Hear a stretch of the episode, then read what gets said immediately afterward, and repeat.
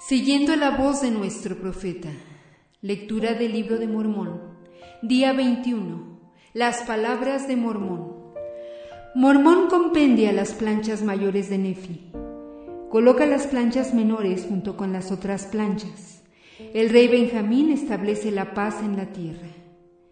Y ahora bien, yo, Mormón, estando a punto de entregar en manos de mi hijo Moroni los anales que he estado haciendo, He aquí que he presenciado casi toda la destrucción de mi pueblo, los nefitas, y es después de muchos siglos de la venida de Cristo cuando entrego estos anales en manos de mi Hijo, y supongo que Él presenciará la completa destrucción de los de mi pueblo.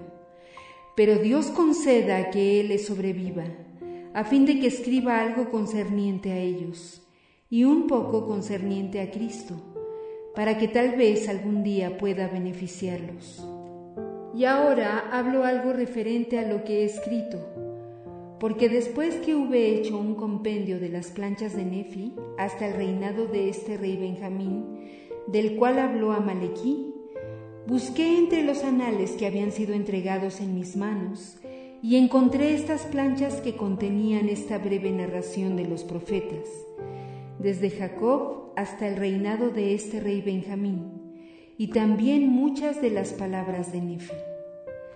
Y complacido con las cosas que se hayan escritas en estas planchas, a causa de las profecías de la venida de Cristo, y sabiendo mis padres que muchas de ellas se han cumplido, sí, yo también sé que se han cumplido cuantas cosas se han profetizado concernientes a nosotros hasta el día de hoy y cuantas se extienden más allá de este día, ciertamente se cumplirán.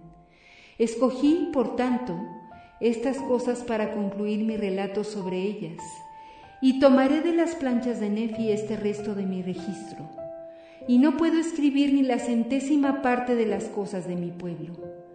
Mas he aquí, tomaré estas planchas que contienen estas profecías y revelaciones, y las pondré con el resto de mis anales porque me son preciosas y sé que serán preciosas para mis hermanos. Y hago esto para un sabio propósito, pues así se me susurra, de acuerdo con las impresiones del Espíritu del Señor que está en mí.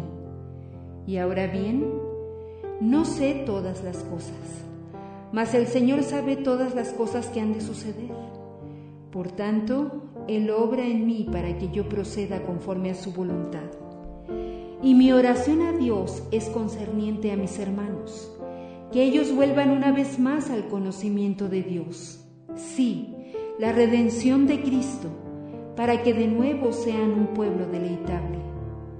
Y ahora yo, mormón, procedo a concluir mis anales, los cuales tomo de las planchas de Nefi, y lo hago según el saber y el entendimiento que Dios me ha dado por lo que aconteció que después que Amalequí hubo entregado estas planchas en manos del rey Benjamín, éste las tomó y las puso con las otras planchas que contenían anales que los reyes habían transmitido de generación en generación, hasta los días del rey Benjamín.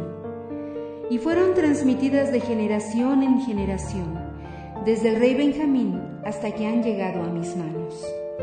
Y yo, mormón, Ruego a Dios que sean preservadas desde hoy en adelante.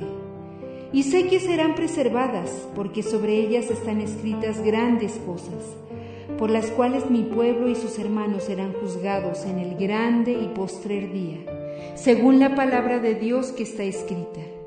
Y ahora bien, en cuanto a este rey Benjamín, él tuvo algunas contiendas entre su propio pueblo y sucedió también que los ejércitos de los lamanitas descendieron de la tierra de Nefi para pelear contra su pueblo.